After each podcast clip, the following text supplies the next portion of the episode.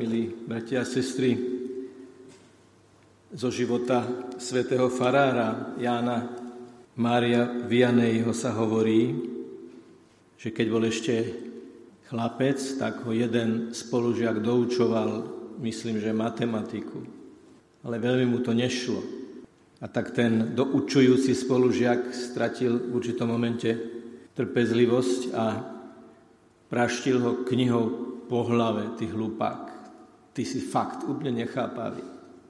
A možno najmä muži a chlapci vedia, že, že niekedy vzniká taká situácia na tzv. férovku, keď chlapci sa jeden na jedného idú byť a zápasiť, že kto vyhrá, kto koho položí na lopatky. A spolužiaci údajne tiež takto zmeraveli, že, že toto už je cez čiaru čo bude nasledovať. A Jan Maria Vianney povedal prepač. A boli s tým spolužiakom ešte väčší priatelia ako predtým. Myslím, že všetci sme v našom živote zažili alebo zažívame chvíle, keď určitý typ komunikácie dospeje do určitého krízového bodu, kde sa všetko láme a človek to aj cíti. Človek cíti, že to, čo teraz poviem, spôsob, akým budem reagovať, je zásadne určujúci. Všetko, čo sa bude diať potom závisí od tohto momentu. Najmä tí horkokrvnejší, ktorí majú sklon reagovať rýchlo, vedia, aké ťažké sú tie chvíle, keď človek vie, že toto teraz by som nemal povedať, ale už to mám medzi zubami a už to ide von. A hovorí jeden mysliteľ, že nie nadarmo máme pred jazykom zuby a pery. Zuby, aby sme ich zaťali a pery, aby sme ich stisli, lebo slovo, ktorým odpovieme, môže zabiť a môže zdvihnúť. Slovo môže zabiť a slovo môže zdvihnúť. To dnešné evanelium veľmi rezonuje s tou cestou do Emaus. Hovorí sa tu o smutku, Hovorí sa tu o pôrode, hovorí sa tu o smutku, ktorý má motiváciu, aby bol znášaný, pretože na jeho konci bude život, nový človek, ako pôrod. A čo iné je cesta do Emaus ako náročný pôrod, ktorý, a to už vieme teraz, nič vám neprezradím nového, že skončí pôrodom obrátených učeníkov, ktorí zmenia nielen smer svojho putovania, ale najmä smer svojho myslenia. Pred Ježišom stoja skutočne dvaja smutní muži. A skúsme si to tak predstaviť, že nás niekto jednoducho nespozná, dokonca nám povie, že sme cudzinci, hoci sme doma, povie nám, že niečo nevieme, čo sa stalo. My ľudia vieme byť na to mimoriadne citliví najmä vtedy, keď sme presvedčení o tom, že opak je pravdou, že my sme v tomto najlepšie doma a my toto najlepšie vieme a poznáme. A tu zrazu stojí niekto pred nami a nám hovorí, že je to úplne naopak. Ježiš má pred sebou dvoch mužov, ktorí mu hovoria, že je cudzinec, ktorý nevie, čo sa stalo v týchto dňoch, hoci on je v Jeruzaleme najviac doma, ako pravý Boh a pravý človek, Boží syn, ktorý najlepšie vie, čo sa stalo, lebo sa to stalo s ním, lebo sa to stalo z jeho vôle, lebo sa to stalo v jeho slobode. Keby sme tam stáli my, možno by sme vybuchli. Možno by to bola komunikačná katastrofa. Možno by to bolo to povestné pálenie mostov, vzťahov a buchanie dverami.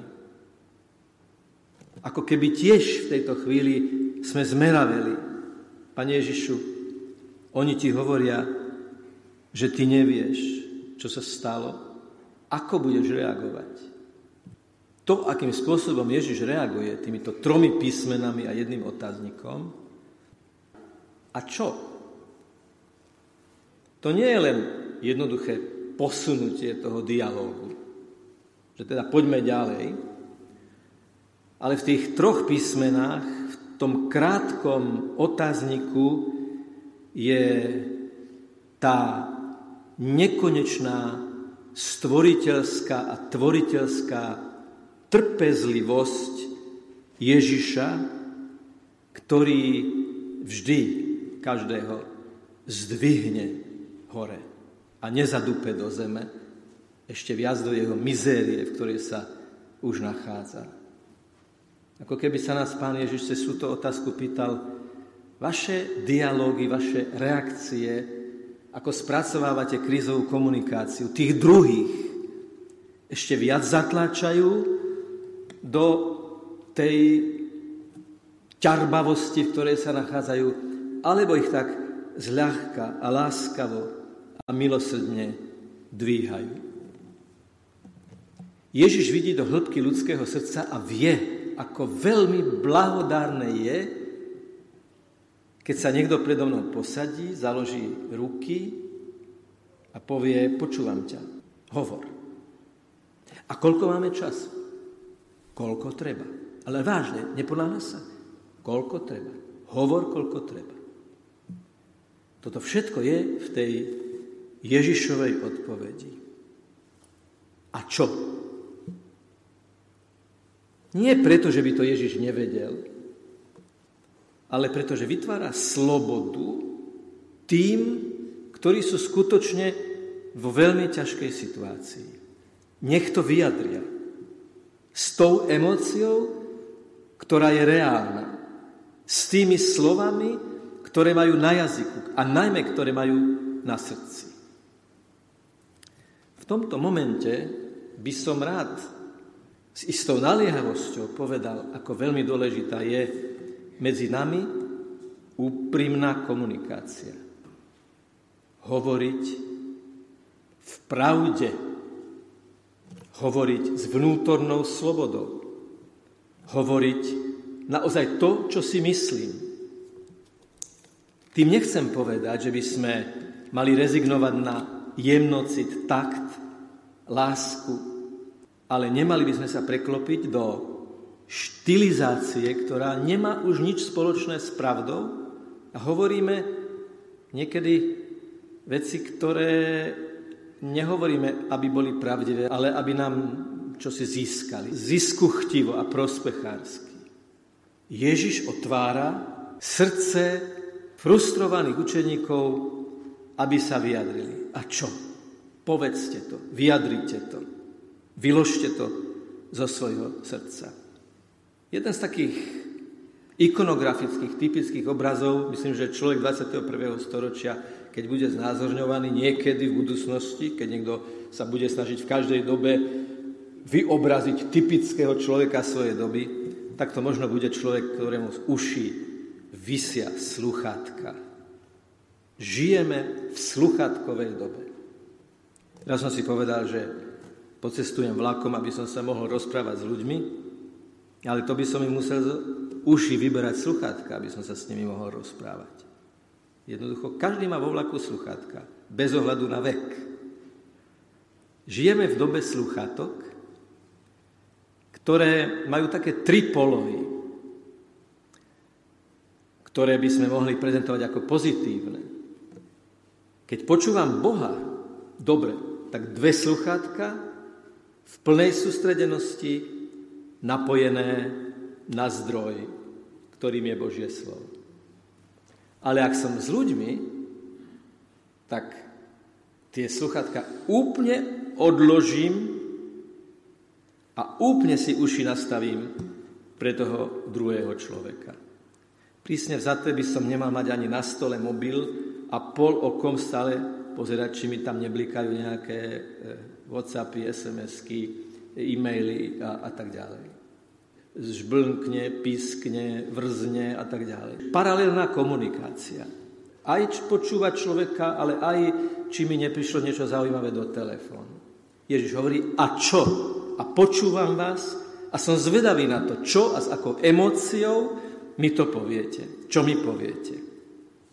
Naviac, a s tým máme tiež skúsenosť, že keď niekomu začneme hovoriť o svojom probléme a nájdeme niekoho, kto nás trpezlivo počúva a my to hovoríme, my to verbalizujeme, my tomu dávame podmet, prísudok, dávame tomu nejakú logiku, nejaký sled, nejaký rámec, na konci sa môže stať, že nepotrebujeme odpoveď, pretože sme ju našli v tom, ako sme to vyjadrili a ako sme to vyjadrovali s aktívnym počúvaním toho druhého.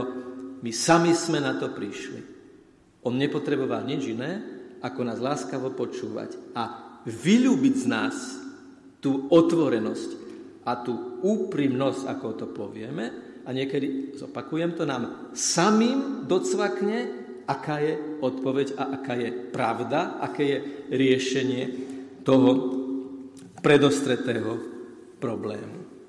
Takto položená otázka, keď to zhrniem v tejto fáze, je priestor pre seba vyjadrenie, je to postoj pokory a trpezlivosti z Ježišovej strany, je to záujem a je to ochota počúvať a posúva to dialog do hĺbšej roviny.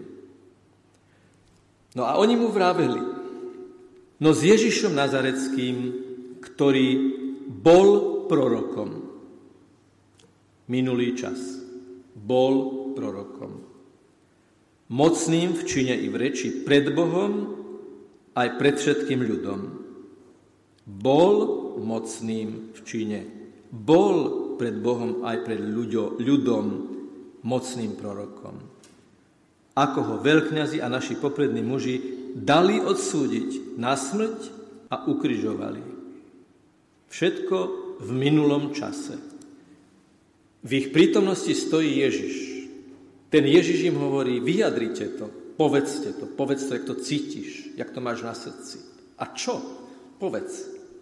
A oni to hovoria. Celé to vysúvajú do minulosti. Cítite, ako veľmi je to aj o nás.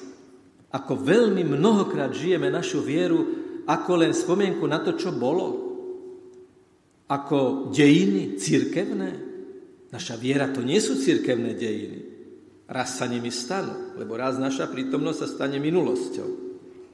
Ale to, čo budeme prosiť od Svetého Ducha na Turičnú vigíliu a na Turice, je, aby sme ho prijali ako Ducha Svetého, tvorivého, ktorý vytvára našu prítomnosť. Toto je zrkadlo, toto bol, boli, bolo, urobili, to vysunutie celého toho príbehu do minulosti, ako keby už našu prítomnosť nejakým spôsobom nezasahoval, ako keby to bol uzavretý príbeh, je zrkadlo pre nás. Lebo ak naozaj chceme, aby živý Ježiš mal impact na to, čo žijeme, to, čo robíme, ako sa rozhodujeme, ako budujeme naše vzťahy, ako zvládame krízové situácie, to je možné len vtedy, keď povieme Ježišu, verím ti, živému, prítomnému, víťaznému, účinnému. Tu a teraz. Sluchátka počúvajú nejakú nahrávku, niečo, čo sa už zaznamenalo v minulosti. Sluchátka dám dole a počúvam ten živý stream ducha, ktorý ma tvorí pre túto chvíľu, pre tento deň, pre tento večer, pre tento piatok, pre toto spoločenstvo, pre túto konkrétnu situáciu. Ježiš sa neurazil. Ako ľahko sa urazíme, ako ľahko sa nás dotkne, že nás niekto nepozná a neuznáva a hovorí, že nevieme a hovorí, že sme tam neboli a hovorí, že to vie lepšie. Ježiš sa až učí, ľudia, neurazte sa, nelutujte sa, Nie ste stredom vesmíru. Stredom vesmíru je láska vo vzťahu. Len vtedy nájdeme seba, keď výjdeme zo seba smerom k druhému človeku. Toto je tá láska, ktorá nám pomôže prekonať aj tie veľmi hutné krízové chvíle, keď máme na mále, že to celé spadne. Ježiš nás učí neironizovať, nezosmiešňovať, ale potiahnuť hore. Poznám kňaza, ktorý ma oslovil tým, že som bol svetkom toho, ako za ním prišla jedna osoba s veľmi hlúpou otázkou. Až urážlivou otázkou. A on ju, tú osobu, úplne autenticky, bez štilizácie a s láskou bral vážne a jej aj vážne odpovedal. Nebol v tom ani tieň irónie, pohrdania, odmietania. On to tak prežíva. On sa na to pýta, ako to s ním je. Nie ako by to mohlo byť. A v tejto úprimnosti je veľký potenciál, aby došlo k ešte lepšiemu vnútornému obráteniu. Tak Ježiš nám hovorí, a čo, milí bratia a sestry? Povedzte, v modlitbe, adorácii, po eucharistickom príjmaní, pri čítaní svätého písma, otvorte si srdce. A čím viac si otvoríš srdce, tým viac svetla ti do neho môžem vložiť, hovorí Ježiš. A tak keď vám pred oči zdvihneme premenený chlieb, premenenú hostiu a povieme telo Kristovo, tak je to tento Ježiš, Milosrdný, empatický, počúvajúci Ježiš, ktorý ťa chce mať veľmi otvoreného pre všetko, čo vnútorne prežívaš. Otvor mu to, daj mu to aj v momente svetého príjmania. A potom, keď vyjdeš von, po bohoslužbe slova a bohoslužbe obety bude nasledovať bohoslužba každodenného života, sám po zážitku Ježišovej empatie, lásky, prítomnosti budeš vedieť druhým byť dobrým priateľom, ktorý jednoducho počúva s láskou. Nech je pochválený Pán Ježiš Kristus.